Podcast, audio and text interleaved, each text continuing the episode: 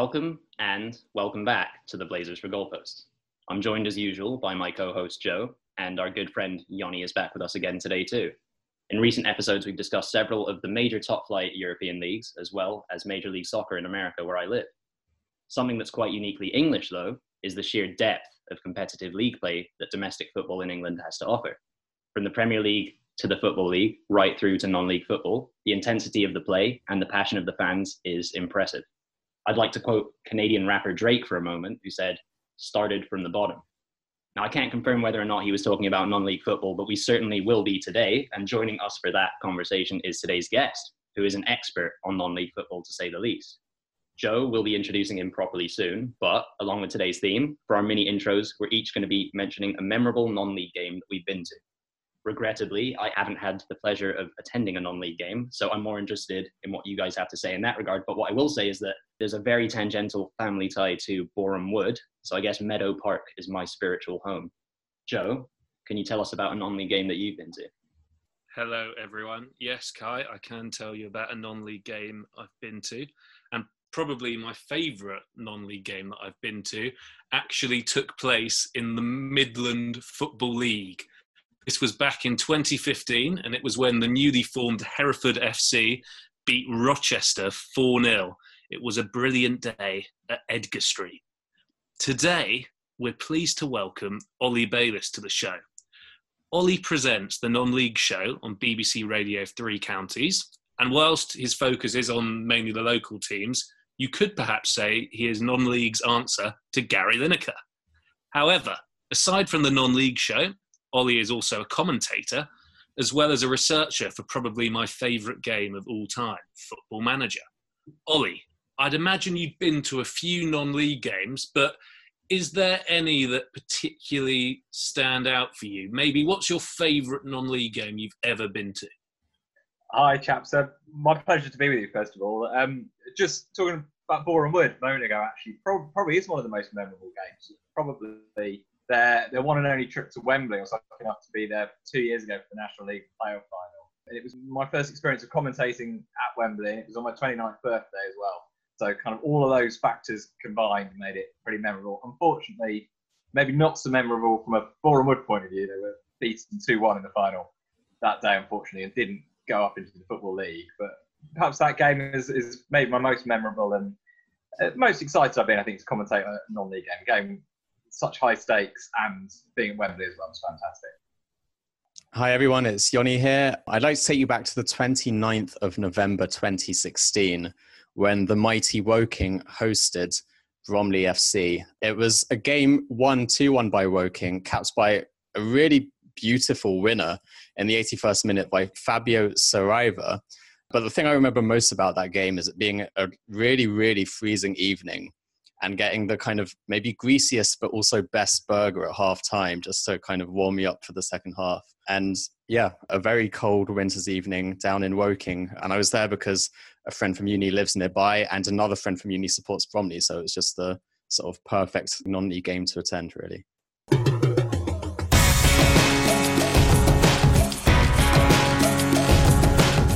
At the time of recording, the National League playoffs are just days away and there are three huge matches that await us. Firstly, we've got Boston versus Altrincham in the National League North.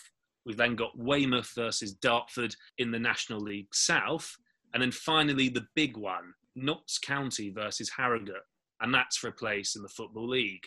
Ollie, if you were a gambling man, who would you be backing in each of these three huge matches? Well, that's a difficult one. I mean, I, I made predictions at the start of the playoffs with the six teams. I think every team I backed in each of the leagues has now gone out right in the very first round. So if I was a gambling man, I'd have lost a lot of money already. I would say I, I saw Harrogate in the last round beat Boreham Wood, and they're a really good passing side. They're a really good footballing side. They're obviously second in the league for a reason. Uh, played good football all season, you know, narrowly missed out on that automatic promotion spot as it was decided on points per game. So I think I would back them. I think that'd be my, my tip to beat Notts County. But these games are over 90 minutes. It's a one-off game behind closed doors. It's a flip of a coin in reality. But if you're going to pin me down to a to one, I'm going to say Harrogate, which probably means they'll lose. In the other two divisions, Boston United have been going well, And in the National League North, National League South, the, the highest ranked team gets to host the game, which is going to give them a little bit of an edge. I think I'm right in saying Boston United's final game in their stadium as well, York Street, which I think will add a little bit of extra motivation and, and sentimentality. So, going to go Boston United. And then to mix it up a little bit, let's go Dartford as well. But again, I think that's a, a flip of a coin Dartford against Weymouth for that one. Nice. Well, I'll be putting my accumulator on now, but maybe I'll go for the opposite.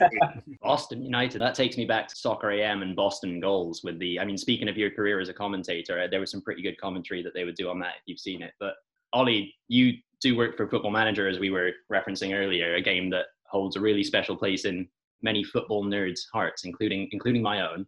Besides being a lot of fun to play, the game is you know notorious for how immersive the experience can be, and also for the sheer magnitude of the player database, so thorough even that some professional clubs have been using Football Manager as an alternative scouting network for some time now.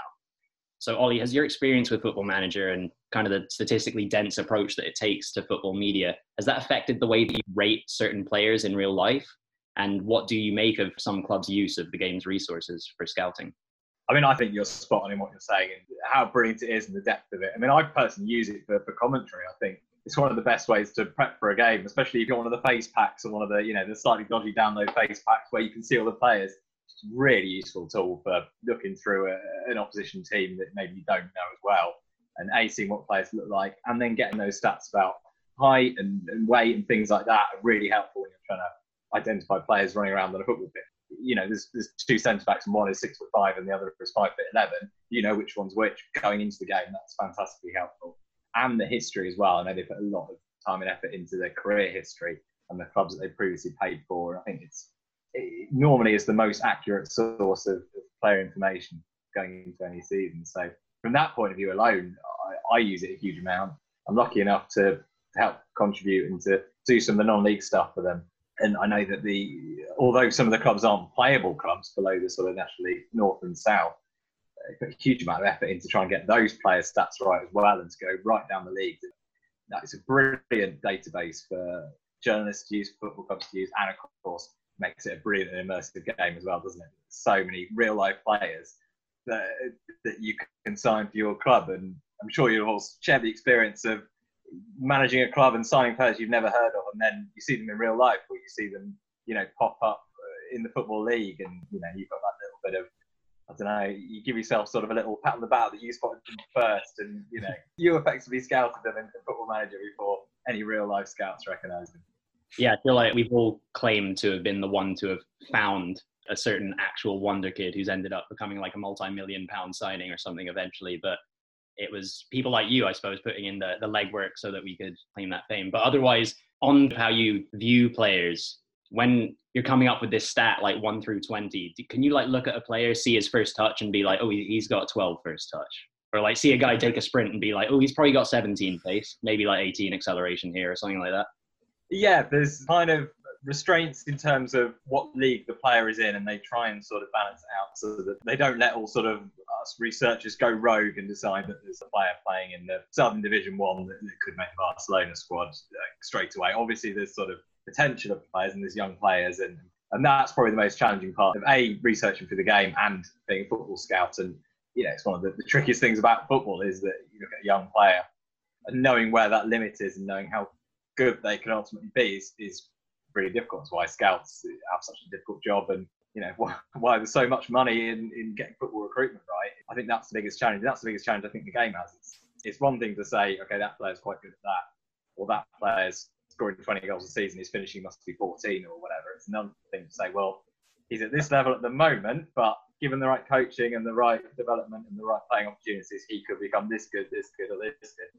And that's really difficult. And more often not, I think the game tends to get that right. They've, you know, they've had a few sort of world-renowned flops, I think, you know, where they've got it wrong, but then they've got an awful lot right. I think I think Messi as a 16-year-old in the game was turned out to be pretty good, and they got that right. Yeah, that's going way back. Yikes. Um, Ollie, you mentioned there about commentary and sort of sometimes having to commentate on players you don't necessarily know an awful lot about. And honestly, commentary is something that sort of always fascinated me a bit. You know, I don't know if it's just me, but growing up playing Football Manager or FIFA, I would often like transpose my own commentary over the words of Martin Tyler over the screen. But I wanted to know what is it like to actually commentate on a live game, and beyond, you know, knowing things about the players, what do you think the role of a good commentator is? it's really difficult. I think it's the hardest thing I've ever tried to do in radio and broadcasting, but it quickly becomes easier. It's, it's like everything. It's about practice. The most challenging bit is is player identification, is knowing who the players are. You can do that off the top of your head. You're 50, 60, 70% of the way there. And with non-league, that's certainly a challenge because, as I'm sure we all know, it's it, research for non-league is not so straightforward. Formations are not always so straightforward, and it's a different skill. But it's another thing to be able to look at, a, you know, a Man United against Arsenal game and you kind of know the players off the top of your head. You know the likely formation. It's another thing, uh, course to three for a non-league game where you've got a rough team sheet on Twitter and there's no squad numbers and you've got no idea how the team's going to line up. And so player identification is, is one of the most difficult things in commentary. And in terms of what, what makes a good commentator, and I think TV commentary is something I haven't really done a huge amount of, but for a good TV commentator, I think it's, it's often not speaking a lot often the pictures and the atmosphere can say the words that you don't need to. If you, if you look at that Martin Tyler famous Aguero final minute win of Man City, following the, the Aguero moment, I think you can count about eight, ten seconds of silence where he just, he and his summariser say nothing and just let the viewers soak up the atmosphere and what's happened. And then he comes back with those punchy one-liners about, you know, soak it all in. Have you ever seen scenes like this? I'm doing a disservice. It's not quite what he says, but do you know what I mean? it's those fantastic lines. But what's equally as good is the moment he says nothing and just lets the pictures and the sound tell their own stories. Radio commentary is slightly different because you haven't got the pictures. So to a point, you're saying maybe three times as much. If ever you you're watching a football game and you have the option to flick on radio commentary over it, you'll notice just how much more commentators are having to say and they're having to paint a picture and they're having to say where the ball is the whole time.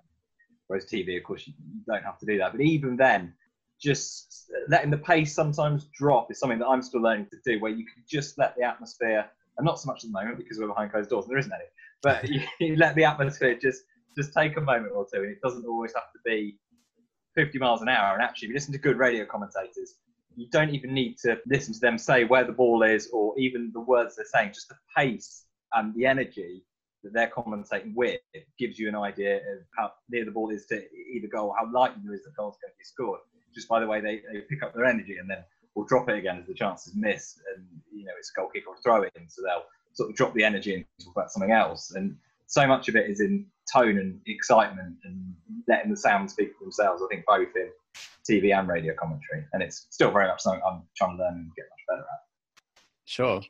Do you have like a, a favorite piece of commentary or one that comes to mind or when you hear it kind of gives you goosebumps or anything like that?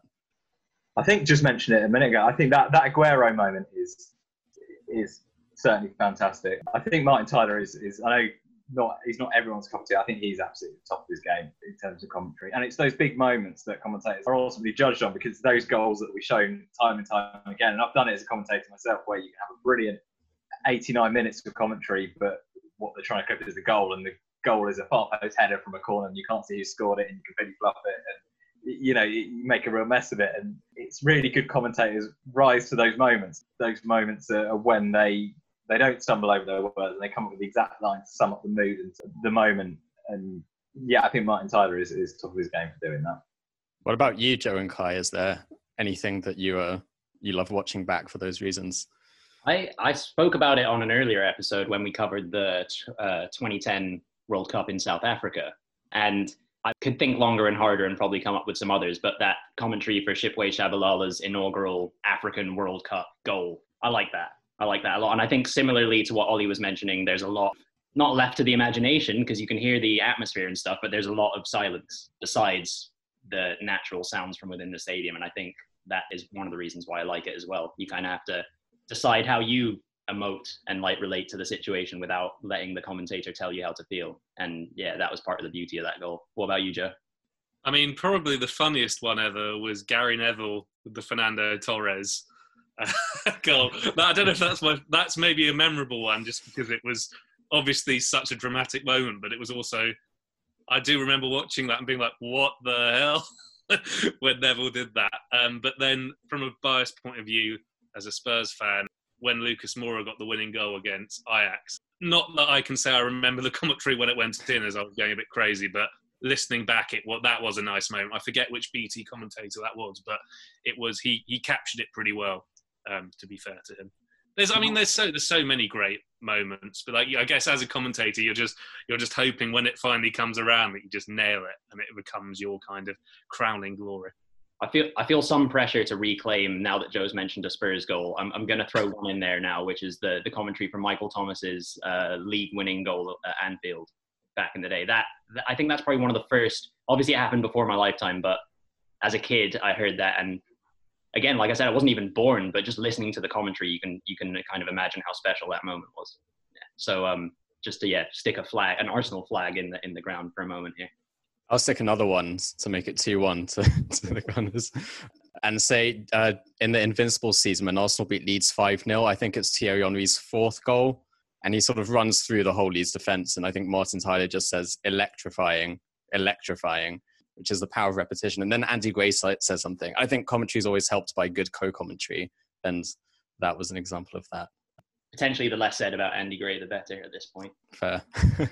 I think another another one, just on the topic of BT Sport as well. Um, Peter Drury, that that Rome last minute winner against Barcelona as well. The the Manolas header is is superb. Oh yeah, that's brilliant. Yeah, Manolas, a Greek god in Rome, and that fantastic. And again, you know, it's not like it's a striker who you're expecting to score in that game to have either have pre-thought through that line or to have enough about you to in that moment come up with that line is genius you know, they, they were what four 0 down at the start of that time. There's no way you could have foreseen it. yeah. Greek centre back scoring in the last minute to put them through. But that whole, there's sort of a minute, minute and a half at the end of that game is, is superb and well worth watching back if anyone hasn't seen that.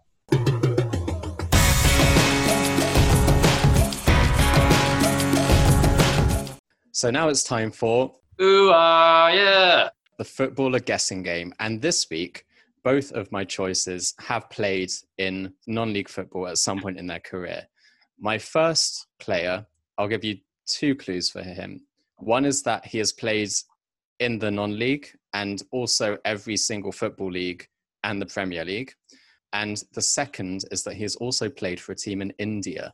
Ooh, is he British? Yes. Okay, I guess that doesn't doesn't narrow much down. Um, is he a striker? He is not a striker. Oh, okay. Did he play in the Premier League when he was still, you know, relatively youthful, or did it take him a while to make it? He probably played in the Premier League at his peak. Okay. Relatively young, not as a youth player. Was he a central midfielder? He wasn't. Okay. We're off to a good start. He never made it on like an international stage. No, he didn't was he mainly like a championship player or League One, League Two kind of guy, or what? What we talking here? It's like, I'm trying to do the maths now. Um, I'd say he played most of his games probably in the championship, but similar amount in the Premier League. Right. At least Premier League is where he's pretty well known for. Not Southampton, is it? It's a Premier League club. It's not. He has played for three different clubs in the Premier League. Has he? Has he played in the Champions League? No, he hasn't. God. Who did you think? I was thinking Jermaine Pennant. Oh. He played in India, did you say? He, yeah, he played 11 games in India in 2015. See, Teddy Sheringham's son, Charlie Sheringham, has, I'm sure, played in India once or twice um, and has played in non league, but hasn't played in the Premier League, I'm sure of it. No, it's not. It's not Charlie Sheringham. I'm just looking this up. The Indian Professional Football Club is no longer in existence. Um, ah. I think it was a short-lived project. From the sounds That's of a shame, Yanni, because if you'd been able to have named the, I'm sure we would have gotten it off of that. Could you give us one of those Premier League teams, or maybe the team he's most associated with? That's a, again a difficult one for the biggest association, though. One of the teams is Wolverhampton Wanderers, Ooh. and he was Oh, okay. Wait, maybe Michael Kightly. Not Michael Kightly, but same era. Are we talking George Elokobi? Not George Elokobi. Goalkeeper. Not a goalkeeper. A there can only be a couple of positions left. He's a winger. He's not, a winger. not a winger, no. Oh, oh wait, wait, wait, wait, wait. Oh, wait, you said he's not a striker. Okay. I think there's only one position you haven't. a centre back? He's a centre back, yeah. Okay. Is he known for painting? I don't think so. Maybe, but Craddock is a bit of a pain. oh, is he? I had no idea. Uh, Um, no, but he's probably he- played alongside Jody Craddock at some point. Is he point. English or is Scottish? He is English. Okay. English. What is going? I, I, I, Oh, Roger oh, I Johnson. know, I know who it is actually. Kai, what do you say? All right, Roger Johnson, who famously showed up to Wolverhampton Wanderers training drunk once, or hungover at the very least. I remember that being a story. He was a brilliant player at Cardiff and Birmingham, and not so much at Wolves. But oh well. Yes, he, he was he was good. And the, the team in India he played for is Pune City. Oh. Um, Eleven appearances, no goals. Wikipedia tells me. Who was the non-league club? So he played for Bromley for the last couple of years. Um, I think he retired now, or he's a free agent, not retired. But 2017, 2019, he was kind of a stalwart in Bromley's relative rise. Going back to Football Manager, when I look at a centre back, I look at strength, jumping, heading, tackling, and marking, and all of those were above 15. I can guarantee that on Roger Johnson. So bargain. And also, I think captained Wolves to two consecutive relegations. Yeah, that he did. The next player, I am going to give you two clues for. He has played for eight teams that have been in the Premier League at some point, but only two of them while they were in the Premier League. And in one of those seasons, arguably scored one of the best and most underrated Premier League goals of all time. Was that quite a long time ago? Maybe Well, it depends what you mean by a long time Okay. ago. It was over a decade ago. Hmm. another Englishman. Not English. although he was born in another country, but I think from the looks of it, sort of his entire career began and ended in England. Okay. Not Yannick Bolasie. Is Uh, it a Caribbean country? It is. Okay. Is he a striker? He is a striker. Oh, I think I might have it, but I'm I've got a think. name in my head, but I don't think he's played for eight Premier League teams. So Well, he's they're, they're teams that have been in the Premier Right. League, but all right. Look, did he play for Wigan and Blackburn? no. Oh, okay. So it's not Jason Roberts then. I can rule It's that. not. It's not it- the is it- Grenadian Jason Roberts. Yeah. Has, has this guy played for Bolton and Stoke, amongst other teams? he's played for one of them, but not both. Oh, well, maybe. And he's played for Stoke. Okay, is it is it Ricardo Fuller? It is Ricardo Fuller. Oh. There we go. All right. Do you know the goal I'm talking about? Sort of, yeah. Was it? a- Um, actually, maybe I don't. Did he just take Like- it around like a few players? Was it one where he like takes it around a few players and then? not so much take it around. I think it's in Stokes' first season in the Premier League, and he receives a kind of just a straight ball to feet. He flicks it over Martin Laursen's head, maybe, Oh yeah, I think and I'm- then finishes from like an impossible angle. I think Yeah, Brad yeah. Friedel's the goalkeeper. he like channels And it's his just inner Bergkamp for a moment, sort of. Yeah, kind of, and yeah, it's that that kind of quite cliche thing. But if Bergkamp had scored that goal, maybe people would remember it a bit more than they do Ricardo Fuller. Yeah, put some respect on Ricardo Fuller's name. He's still playing, isn't he? Or he was playing last season somewhere in the league. Well, yeah, he's spent. He is still playing for Nantwich Town. That's his non-league affiliation. Um, after a brief spell with Tivoli Gardens in the 2001-2002 season, which I'm told is a an all Jamaican team based in South London. Oh. Um, That's quite cool. So I can't I can't play for them. Unless you've got a Jamaican great grandmother. No, unfortunately, I'll have to get on um, whatever that site is when you send in your DNA to find Like out. ancestry.com, Yeah.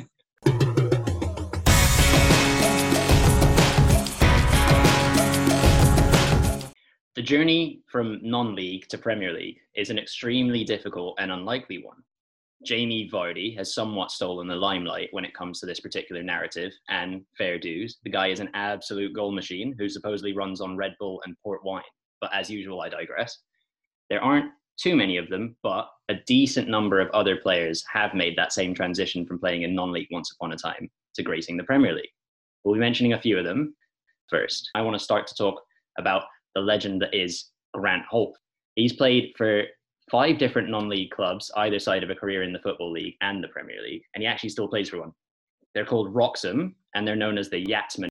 Fans of luxury boats, look no further for your new non-league team. Grant Holt has had quite the career. He started at Workington and then moved on to Halifax Town, who strangely no longer exist under that name. He then went on loan to a club in Australia for a month before spending that same summer playing for a professional team in Singapore, all of which just sounds very gap year to me.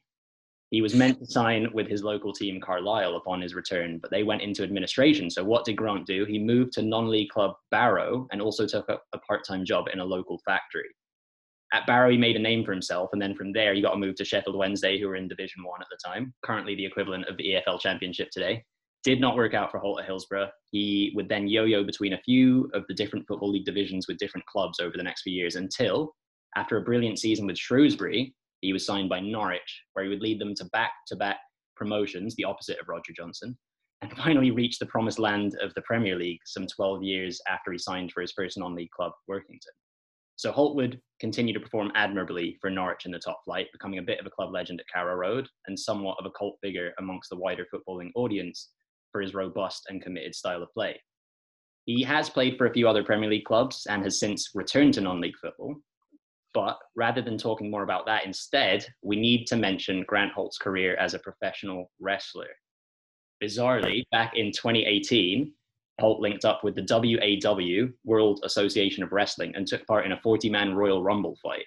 So he's not the first footballer to make this career switch. Actually, famously, Werder Bremen shotstopper and absolute unit Tim Wiese managed to break into the WWE some years back.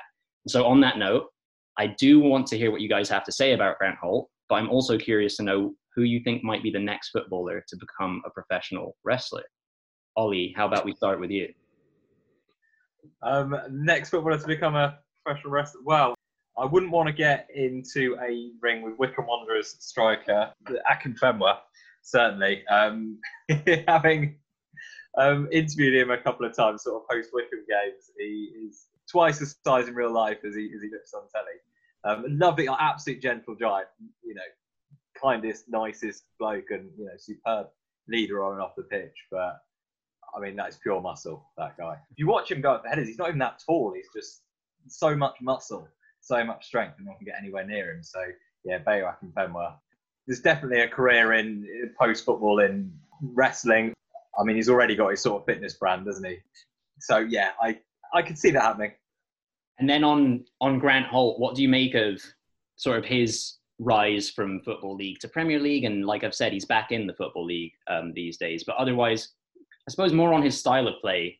It's not uncommon. Well, it's uncommon to find a player make that journey, but it, once they have, it's not uncommon necessarily to find them be the type of player who is successful. More so, maybe for their uh, energy and their commitment because you know none of us are going to say that Grant Holt's a Ronaldinho. He's not a technically gifted footballer in that sense, but like I said, he's a unit and he he put himself about. What do you sort of make of that kind of opinion, maybe of players who have risen through from the lower leagues, or do you find yourself commentating and watching players in non-league football who are silky players and you know can move with the ball and uh, manipulate the ball?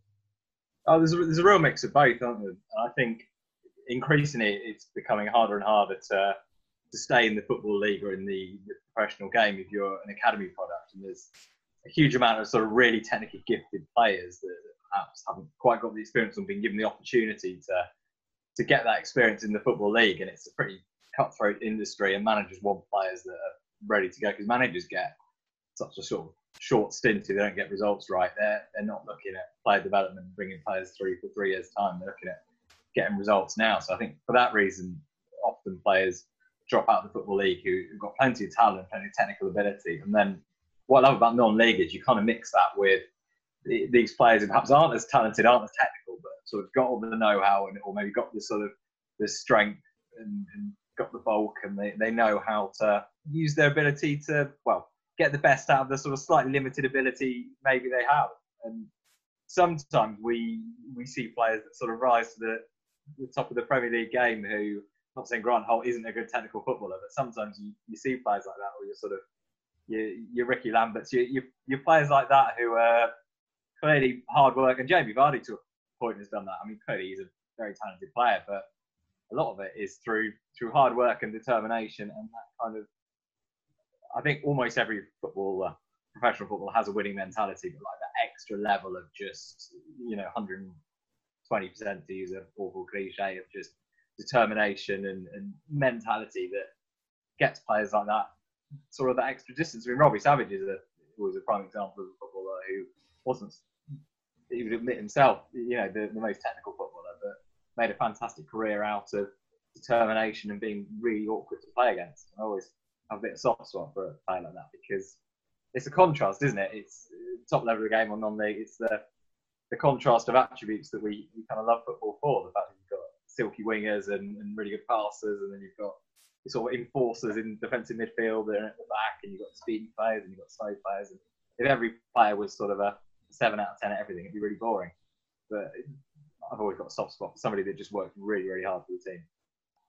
Yeah, I mean, with Holt, it felt like at Norwich it all kind of came together perfectly. I mean, I imagine his relationship with Paul Lambert must have been really strong and it seemed like a case of once he started scoring goals, he never really looked back. It, didn't really matter if they were in League One, the Championship, the Premier League. He just felt comfortable enough at Carrow Road to make it happen. I mean, there was one season in the Premier League in particular where he was really good, wasn't he? Scored maybe like scored 15 goals, maybe even more. Um, I think there was talk even about him potentially getting an England cap at some point in mm. sort of the midst of that for him. I feel like there was a point for Holt that, yeah, obviously the peak was Norwich, and then everything after that, like he'd obviously he'd worked so hard, he he kind of reached that pinnacle, and then it just was never quite the same again. But yeah, it's, it's it is kind of interesting these kind of Lambert, Holt. I don't know if Deeney played non-league, but he's sort of in that that category of these players that are just workhorses and maybe not the most technically gifted, but they've just they're just willing to put everything into it. And then yeah, it's quite nice when you see a few of them actually getting some success in um, the top division. That tactic seems to work whatever league you're in, whether it be Sunday League or the Premier League, or you know, you almost see it in in international football as well, don't you? That, that sort of, I mean, you wouldn't quite put a, an Emile Heskey into that sort of bracket, but but you know, goal scorers that maybe aren't out and out finishers, but work hard and will sacrifice something for the team and just be really awkward to play against. I mean, Peter Crouch in a slightly different way has, always been that as well. Just those sort of players seem to be effective at whatever level of football you're, you're looking at. Defences still seem to not be able to figure them out. I think that's something that Vardy's always been able to do. He's just been hard working and quick and good to play off the shoulder. And you can do that in the Northern Premier League. He seems to be able to do that in an England shirt in the Premier League as well. It makes the levels seem quite comparable and makes you realise that actually there isn't that much between the levels sometimes from a fan's point of view, that's kind of especially relatable. But f- for that reason, because we like to think, oh, it kind of indulges that fantasy, or maybe we could have been, or we could be somehow at that level because Grant Holt's doing it, so why not me? But also from the point of view where it's this guy has clearly taken the long way, the long route to the top.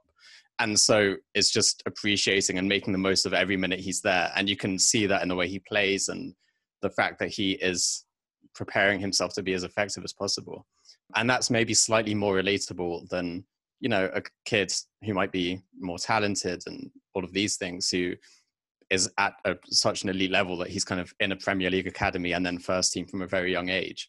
When we can see the trajectory from the bottom to the top, it's refreshing in a way because it happens less and less nowadays. Yeah, almost yeah.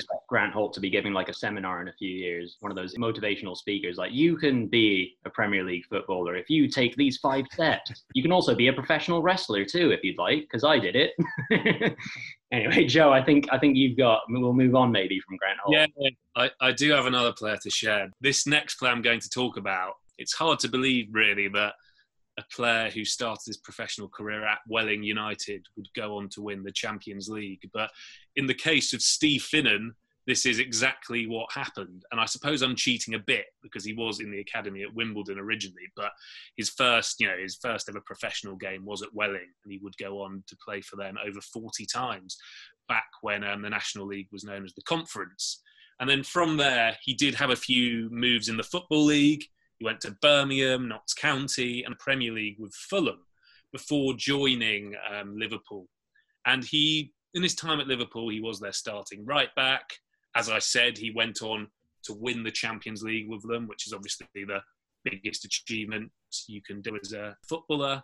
But he also played 50 times for his country too, Republic of Ireland, and even managed to head off to Spain and play for Espanyol. So this is a guy that had such a fantastic career with a lot of stories. And just to add something else on top of all of this, on Peter Crouch's podcast recently, he um, cited Steve Finnan as one of his kind of main allies at Liverpool who would be brilliant at you know whipping those balls into the box for um, Crouch to score his trademark headers. What I'm interested in from everybody is is Steve Finnan a player whose career was underappreciated in a way, or am I being unfair? And actually, was he at the time widely acknowledged for being the great player that he clearly was? I think that he was underrated because I think Liverpool weren't that good. Rel- you know, especially when you look at where they are now. I mean, uh, relatively speaking, they weren't that good. And he kind of was a bit of an under the radar type player, but solid. And you met reference Crouch kind of talking about whipping in those balls. Finnan was probably, if anything, I mean, as a right back, you can kind of get away with it. But he was very right footed, but he had a brilliant right foot, especially for kind of shaping those crosses into the box. He wasn't blisteringly quick but he had an engine and he was a decent athlete. And I think again, going back to that kind of like non-league sentiment that you can carry with you through to the top is that he was committed. And he never gave up, and um, he was one of those players who I can imagine Crouch saying like dependable lad. You'd probably want him in your team. I don't know what you guys think about Steve Finnan. I think any player that, that has played that many times for well Liverpool and Fulham in the Premier League, and if you're picking up a Champions League medal, I, am not sure. I think you automatically kind of enter, especially a Liverpool player, and you pick up a, a Champions League medal. You're, you're automatically into a Hall of Fame, aren't you? Within lots of fans' mind, and you're forever going to be rated for for that. But I, he was a really good player, wasn't he? Really good player at, at that era. Maybe, maybe in, in a modern era would struggle slightly more with what a, a fullback is expected to do now in terms of being a lot more attack minded. If you look at we look at what Robertson and, and Trent Alexander-Arnold do for Liverpool now, I'm not quite sure he have that in his locker. It seems to be a lot more about attacking and dribbling and, and a huge amount about pace these days if you're a, a fullback for sort of a, a, top six, top four side. But for, for the club he was at um, at the time when, yeah, Liverpool weren't the Liverpool that they are at the moment, he, he was really effective for them. And yeah, I think, I'm sure he's rated pretty highly in the minds of certainly Liverpool fans and Liverpool players. I think if he'd spent a good amount of time there, in terms of his style of play and just how good he was. Like he's not dissimilar to Gary Neville in some senses. But I think he had a bit more about him going forward than Neville. Maybe not as much the other way defensively, but in some ways, yeah, he was kind of just like an Irish Gary Neville. I was thinking kind of Kieran Trippier as well. Someone who's brilliant at crosses. I mean, he's probably maybe he was a bit better at defending, but yeah, certainly not that attacking wing back. Well, not a wing back in the sense he can run up down the flanks all day, but yeah, just going off what Crouch said, I'm assuming he could whip a ball into the box pretty well. Yeah, I think I'm right in saying that he was voted into the PFA Team of the Year in his last season at Fulham, which, given the competition at that time for that right back spot, I mean, you mentioned Gary Neville, you had Lauren at Arsenal, was it Melchiot at Chelsea, you know, several other decent players in there. That's quite an achievement. I'm not sure that happened so much, and it wasn't a great Fulham side um, or as good as it would become. But yeah, when he joined Liverpool, he was probably one of the more dependable players, but less fashionable a name than like other defenders they had at the time. You know, Riise, Carragher, Hyypiä. Finnan probably is the you know least well known of that group. But I think speaking to Liverpool fans, it's felt among them that he is underrated by non-Liverpool fans. Interesting. Well, Ollie, earlier on we did ask you for your predictions on the um, National League playoff finals, but I do have well, I want to get one more prediction out of you. And this is actually sort of related to, to, what we were just talking about now. So we've spoken about Grant Holt and Steve Finnan, but in your opinion, are there any players that you've seen currently playing in non-league, probably in the National League, that you think have the potential to maybe recreate a Finnan or Holt story? Anyone that you think that you've seen in non-league that will rise to the top of the footballing pyramid? Yeah, I mean, there's plenty. If you look at that Barrow team that've gone up, there's plenty of them I think will make a good go of it as Football League players. And Harrogate or Notts County, probably Notts County now that I've backed Harrogate. I would say young player Boreham Wood called Sorba Thomas, who's a 20 year old fullback who is, is certainly one to watch. Uh, in the, very much in the kind of current mould of, of attacking fullbacks, wingers, essentially, who can you know do a bit of defensive work. But he's uh, superb, lightning quick, really good dribbler, already becoming their main focal point. Um, I think he's one to watch. So yeah, Sorba Thomas is I think will be a football league player within a couple of years. We'll be looking out for him keenly.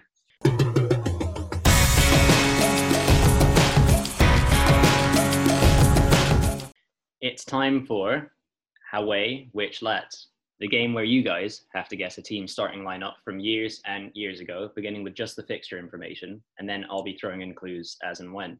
We're going to be focusing on games between non league teams and Premier League opponents in the FA Cup. To make it easier on you, I'll be after the Premier League teams starting 11 from that day. So, first, I'm looking for Manchester United's lineup. Back in 2011, they faced off against Crawley Town at Old Trafford and beat them 1 0. Looking for you guys to name goalkeepers through to the striker. I'll start off with the goalie. Was it Anders Lindegaard? yeah, that's a good. Yeah, well done, well done. I just thought, you know, it's not it's not going to be Edwin van der Sar, so who was who was probably the backup goalie. And fortunately, it appears it was Anders. I'm going to hopefully kill two birds with one stone and say the name Da Silva and maybe get one or two of them in there. Yeah, I won't ask you who was playing right back and who was playing left back, but I'll tell you that Rafael and Fabio were the fullbacks that day. So yeah, you got two. You got two more, Yanni. There's some great names in here, by the way. Um, Moving slightly further up the pitch, it feels like a sort of game that Anderson would have been would have been used. yeah, for. yeah. Anderson was in there alongside a couple other good centre midfielders. I don't really know what the formation was that day, but um, he's in there. So you've got that. was Darren Gibson involved? Yeah, Darren Gibson. this is you know this is peak Darren Gibson. It was all downhill from there, but um, he's yeah Uh, Darren Fletcher. he hasn't made the team. Uh, Park Ji Sung at that point. He's not on the pitch. Louis Saha up top. Saha's not in there, but they do have a Frenchman up top who I typically wouldn't classify as a striker, but they've got kind of Oh. a French forward. I know you're talking about Gabriel Obertan. Yeah, Gabriel Obertan did Um, did people forget, that he did play for Manchester United. For Yeah. little. He was Uh, actually quite good for them, if I remember. I don't know if you remember that too accurately, Joe. I remember, I remember watching him being like, "Oh, this guy." But yeah, clearly I, I was wrong. Um, Centre backs. I'm trying to think if Phil Jones and Smalling would have joined by then, but there you go. Were, were Jones and Smalling the centre No, back? no, it's- but these guys are United legends, and they actually shared a quite similar career trajectory. Oh, did they both move to Sunderland within the year or something? Oh, yeah. I think, I think you should just carry on with that tangent that you're going on, Yanni. What, what were you going to So, say? John O'Shea and Wes Brown. Yeah, Wes Brown was captaining United that day. So you guys have the back four, the goalkeeper, and a few of the midfielders and strikers. I'm looking for the other striker and uh, two more midfielders. Danny- Bebe? Yeah, Yanni, Bebe was one of the wingers who famously used to be homeless before United signed him, apparently. Are we talking Macheda at that point? Ooh, Kiko Macheda, the Italian forward, is not there, but another quite memorable forward for United was playing. He has bounced around quite a lot. He's played for another Premier League team. He's played in Germany. He's played in Spain, and he, Berbatov? Berbatov? he plays in America now. Oh, um, Chicharito. Yeah, the little P, Javier Hernandez Chicharito, was up top with Obertan. So at this point, there's one player, and he's still on the books at United, but he's not a player anymore. Carrick. there you go. Michael Carrick was alongside Anderson and sort of Gibson to some extent in that game. All right, that's that's the lineup. I've got one more for you guys. You did quite well on that actually. This one I think might be a little more difficult. And what I'm looking for is Norwich's starting lineup when they played against Luton in 2013. Oh. And it was a 1 0 victory at Carrow Road for Luton. Oh, So this Norwich side lost, and Luton at that point were a non league club. was this 12 13 or 13 14? I believe it was 12 13. I'm just gonna. Alexander Tettey must have been playing because he No, was there. That No, for some reason he wasn't playing actually. Oh, I think they oh. thought that they That's could beat Luton, and then they didn't. So they were like, "Let's rest Tettey." God. Um, was was our main man Grant Holt up front? No, no. There's um actually uh, one of the strikers up front is is a brilliant one. So I, I'll, I'll leave that for later potentially, but it's quite an unusual one up front. God, What's frustrating is that at, at Kenilworth Road in Luton's ground, they've got a massive cutout of the uh, the newspaper clipping re- match report of this game in the, the players' lounge at Luton. I've looked at it before, and I can't remember a single player that was involved in that game um, from a Norwich point of view. Um, but it's certainly one. It's certainly one that Luton fans and, and Luton fans I like to remember. It's a big upset that day. Um, that doesn't help me remember who else was playing there. I'll tell you Russell- this Russell one. Martin. Yeah, he's captaining the side at right back. Is John Ruddy in goal? No, actually, there's it would have been Norwich's like other keeper that season. Who I Mark Bunn. no, um, I might have to end up giving you this one because he. Oh, is no, it the other? Is it Rudd? Someone yeah, yeah, Rudd? you got it. Declan Rudd. Well done, Yanni. Right. There we go. So we've got Martin, Declan Rudd. I'll tell you, there's Uh, two, play- two players in the squad who have the same last name, but don't think about that too hard because it might side rail you. But if you get one, I'll tell you, and then you'll get the other. Oh, oh, there there were two players who know Oh, had what the same about, last um, name. Steve Morrison. No, the Norwich and Millwall legend Steve Morrison is not up top. Where's Hoolahan? No, Luciano Becchio. no, Anthony Pilkington. no. Oh, All right, I'm gonna have to start throwing out some clues. All right, Where's um, what's he called? Jonny Howson. Jonny Howson's in midfield. Yeah. Okay. Um, Leon Barnett. Leon Barnett. Oh. Yeah, well, done. my clue for that was going to be that he actually used to play for Luton, Leon Barnett. But yeah, Ah. you've got that. Leon Barnett's in there. Oh, were there two Bennetts? Yeah, go on, Yanni. Oh, I, Elliott Bennett. Is that a name? Barnett. And Elliott. winner, and I think Joe, did you say Ryan Bennett? Yeah, Ryan Bennett and Elliott Bennett Yeah. would have been the two. There you go. The left back was signed from Manchester City, and he's Spanish, and he used to play for Oh. Real Sociedad. Javier Garrido. Yeah, it's quite strange to think that he played for Norwich. All right, so now at this point, it's the strikers and two midfielders that you're looking for. Simeon Jackson. Yeah, the Canadian Simeon Jackson was up top. Bradley Johnson. No, although I think he was in the squad. Uh, for one of the midfielders, he's a left-footed player, and he's played for Southampton, Bournemouth, and Norwich, most notably. Surman. Yeah. Surman. Andrew Surman, well done, Joe. The central midfielder is probably the most obscure one. His last name is a creature that it's debatable whether or not you should be allowed to hunt it in England. Fox. Yeah, what's his first name? Danny. I think it was David or Danny, but yeah, one of those. So we'll give we'll give you that. It's just one striker at this point, guys. It would be easy to forget that he played for Norwich because he was only on loan there. Oh, is it the guy who jumped really high and that was his thing? No, Kei Kamara. it's actually one of the best strikers in world football. Harry Kane. It's Harry Kane. isn't it? Oh, Well done, Joe. Yeah, it's quite strange to think that Harry Kane uh, played in a 0-1 defeat to Luton Town for Norwich back in 2013 and is He now also- arguably the best striker in the world. Norwich is the only team he never scored for as well. Went All goal. right. Oh, I mean, you're not going to break through that Luton back line, apparently. Uh, yeah, unlucky Harry Kane. Well, well done, guys.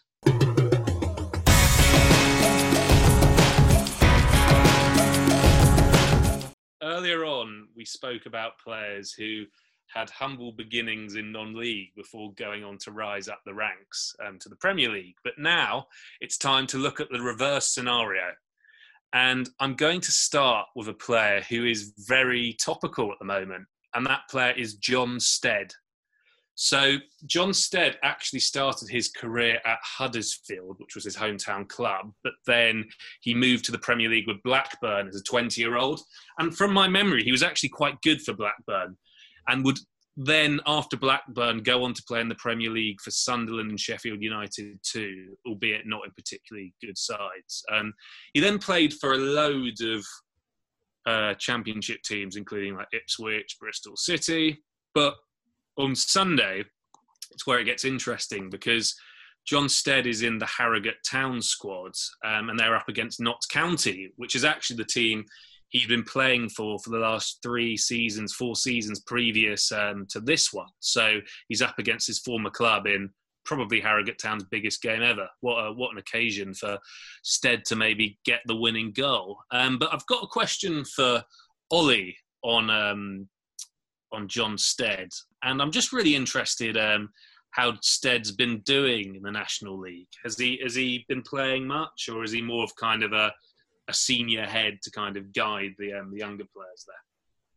Yeah, I think more more of the latter. Um, I saw him. He came on for Harrogate. I saw him play at the weekend. He sort of came on with 20 to go and, and held the ball up well. And had one shot that he sort of narrowly put wide. He's he's clearly a really useful player at, that level still, and he, he made an impact at Notts County as well um, the last couple of seasons. He's yeah, a bit part player to an extent. But he's 37 now, I think, Jon Stead. But yeah, certainly going to Wembley that'll be an interesting one.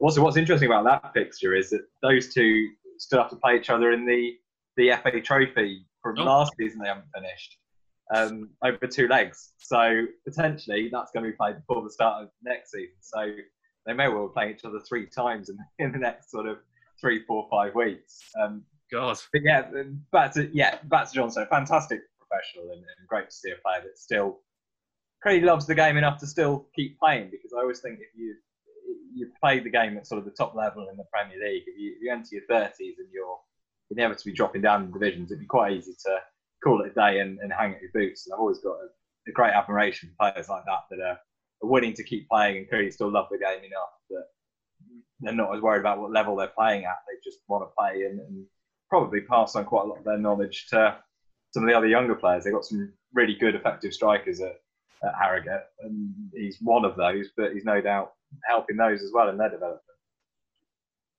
Yeah, I remember Jon Stead, you know, obviously, I think most famously back in his time at Blackburn, as where he sort of burst onto the scene a little bit, or at least into people's living rooms. And uh, he um, he was a good player. He had talent. Didn't work out at Blackburn. I remember most fondly his time at Sheffield United, actually, in the season that they were relegated. The whole like Tevez fiasco when they tried to sue uh, West Ham, but I think he was he was really good that season. He's a committed guy, very clearly. Sheffield United were a very committed team that season, and that was the type of football that they were playing. And he he kind of fed into that. So I wouldn't be surprised if he has quite a decent amount to offer at non-league level, given the kind of physicality. Yeah, and he's 37. He's just one of those players who's sort of forever young in my mind because I guess that's when he burst through and then did sort of slip down the leagues a little bit um, and didn't hold that prominence um, at the top level for the whole time. But yeah, I mean, the longevity is a testament to his professionalism and his career. I feel like there was a point when he was a bit of a running joke for a moment, Jon Stead. I'm not going to lie, like in the Premier League, because he was so highly rated and his numbers for Blackburn just did not back it up whatsoever. I think he, the seasons before um, before Derby had that awful year, Sunderland had a terrible year where they went down. And I think he was maybe signed that season, and I think he was awful. Uh, much like that team, I think he wasn't very good. So I think maybe from that period on, he kind of became known as a bit of yeah, a, a dud Premier League striker. But he, yeah, his career's been great, and it would be quite nice, a nice story on Sunday for him um, to go up with Harrogate, albeit at the expense of um, a famous old team like Notts County. Yeah, and uh, another player who played at the highest level and has had quite a fascinating career trajectory um, is Julio Arca, whose career can really be described as a love affair between a man who was born in the sort of suburbs of Buenos Aires in the northeast of England. A very unlikely story. He was first seen by Peter Reid in an England friendly at Craven Cottage, uh, an under 21 friendly against Argentina, and decided to bring him over to Sunderland. After a few years there and a couple of relegations later, I think, possibly in that same team as Jon Stead, he moved to Middlesbrough. Was actually Gareth Southgate's first signing as a manager. And loved it so much there that he sort of willingly offered before his contract had expired to take a pay cut to stay on there longer. Um, and he was released, but then Tony Mowbray signed him back immediately on a lower wage. After that, he played for Willow Pond, which is a pub team in the Northeast, um, for a year or two before moving back up to non league um, and South Shields, where in the final three or four years of his playing career, achieved three prom- promotions with them and three cup wins, including a trip to Wembley for the FA Vase, which is some achievement, really. There's also a story where I think in 2004 he was stung by jellyfish in the North Sea, which again just adds to this like mystery and myth around his whole time there, um, and is now coaching Sunderland's under 14 side. I looked it up now, and you can also pay for his playing services um, at the moment on pay for a lead play, uh, sorry um, playwithalegend.com he is available to join your five or 11 aside or i don't know children's birthday party at a fee. Um, if you want to play with julio arca then it's possible. Um, but it just seemed to me sort of such an oddly romantic, weird, unlikely story between him and this particular part of the world. And I don't know, are there any other examples of something similar you can think of? Or do you remember him as a player in the Premier League? Because I, I don't really. That's, I think we want to know how much it's going to cost him to cost us to get him playing the, the Power League team. That's, that's incredible. Maybe, maybe not quite so bizarre. Can I give a mention to Jamie Cureton, who's a oh. fantastic player who who burst onto the scene and, and, scored in the Premier League for Norwich back in, in 94, 95, I think, and is, he's still playing now, one of, at the age of 44, 45, I think he is now, one of one of only a handful of players across the, the world that never played a thousand competitive games. He's he signed for Enfield FC this season in the fifth level of, of non-league football. But he's he's the only player in England to have scored in all of England's top nine tiers of football, so all the way down from the, the Premier League to the Championship, League One, League Two, the National League, National League South, all the way down to Isthmian Premier, Isthmian Division One, and, and now for Enfield in the, the ninth tier. Um, incredible achievement for a player who who burst onto the scene as you know sometimes so often we see these sort of young prospects uh, come through a Premier League team and look to make an impact and then sort of go off the rails or, or perhaps through no fault of their own pick up injuries and don't quite make it but then retire quite young to have that sort of love of the game that you're sort of living your career in reverse slightly a player like that aren't you, you, you you're sort of doing a reverse Jamie Vardy sort of backpedaling down the leagues into non-league, but still loving the game enough, still loving scoring goals enough, and to keep on playing and down in the depths of non-league is, is fantastic. So, so Jamie Cureton, he's also done a fair bit of management as well in non-league, is, is one I think is always worth mentioning. I am I'm a big fan of Cureton because I went to Exeter University and had the pleasure of um, seeing him banging a lot of goals at St James's Park. But um, yeah, keep, love Jamie Cureton. Happy you mentioned him. But going back to Arca as well, the thing I do remember about him was just having a really good left foot and just sco- he scored really good goals. So you could imagine in like a non-league game, he wouldn't even have to run around. He could be like almost the Pirlo of non-league or something, just like whipping balls all over the place and just uh, you know causing absolute chaos with that it's, left foot. It's quite bizarre. Like yeah, like you mentioned, you know, a lad from South America just kind of falling in love with the north northeast of England and deciding. Obviously, he loves football as well. Otherwise, he wouldn't be playing like non-league at this point. But like Arca, like you said, like there's players who play in the Premier League and they're not particularly renowned for anything. But as you mentioned, Joe, he had a good left foot and he scored bangers. Like he's he's a notable guy. He's a memorable guy can only imagine lining up against someone like that. And then for Cureton, my like peak Cureton memories are him and him when he was playing with Chris Iwelumo at Colchester. Oh yeah, what a strike partnership that was. Um, I think Cureton probably even when I, I, didn't know he played for Norwich back then. He, he must have come full circle because I think they signed him later on in his career as well, and he was good for them again. He's he's clearly a bit of a yeah fan favorite at Carrow Road, uh, probably like Grant Holt. We'll have to try and get Grant Holt and Jamie Cureton on the pod next time.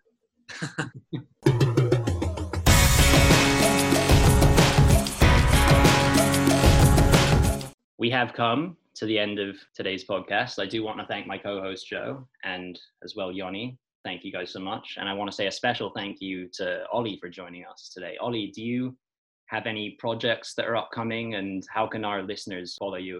Uh, nothing major to plug at the moment, really. Well, I do a non-league show on local radio, BBC Three Counties Radio, that's coming back hopefully with the new season. So it's off there at the moment, but I'll keep people posted about that hopefully back in September. So the best place to follow me is on social media, Twitter, Ollie underscore Bayliss. Facebook, I've just started doing non-league news on Facebook, same sort of thing. I'm on Instagram, but I don't really understand it. It's for the all the young kids. And nowhere near Snapchat. I don't understand that at all. Brilliant. Thanks again, Ollie. Really appreciate your time, and it was brilliant having you as a guest and all of your insight into non-league football. As far as our end of things, look out for us on Twitter at BlazersFG Pod. Uh, Instagram and Facebook will be at Blazers for Goalpost. We're available across a bunch of streaming sort of mediums to listen to us, but we're now on TuneIn. So if you have an Amazon Echo, feel free to tell your Alexa to play Blazers for Goalposts. Otherwise, that's it for today. Goodbye, everyone.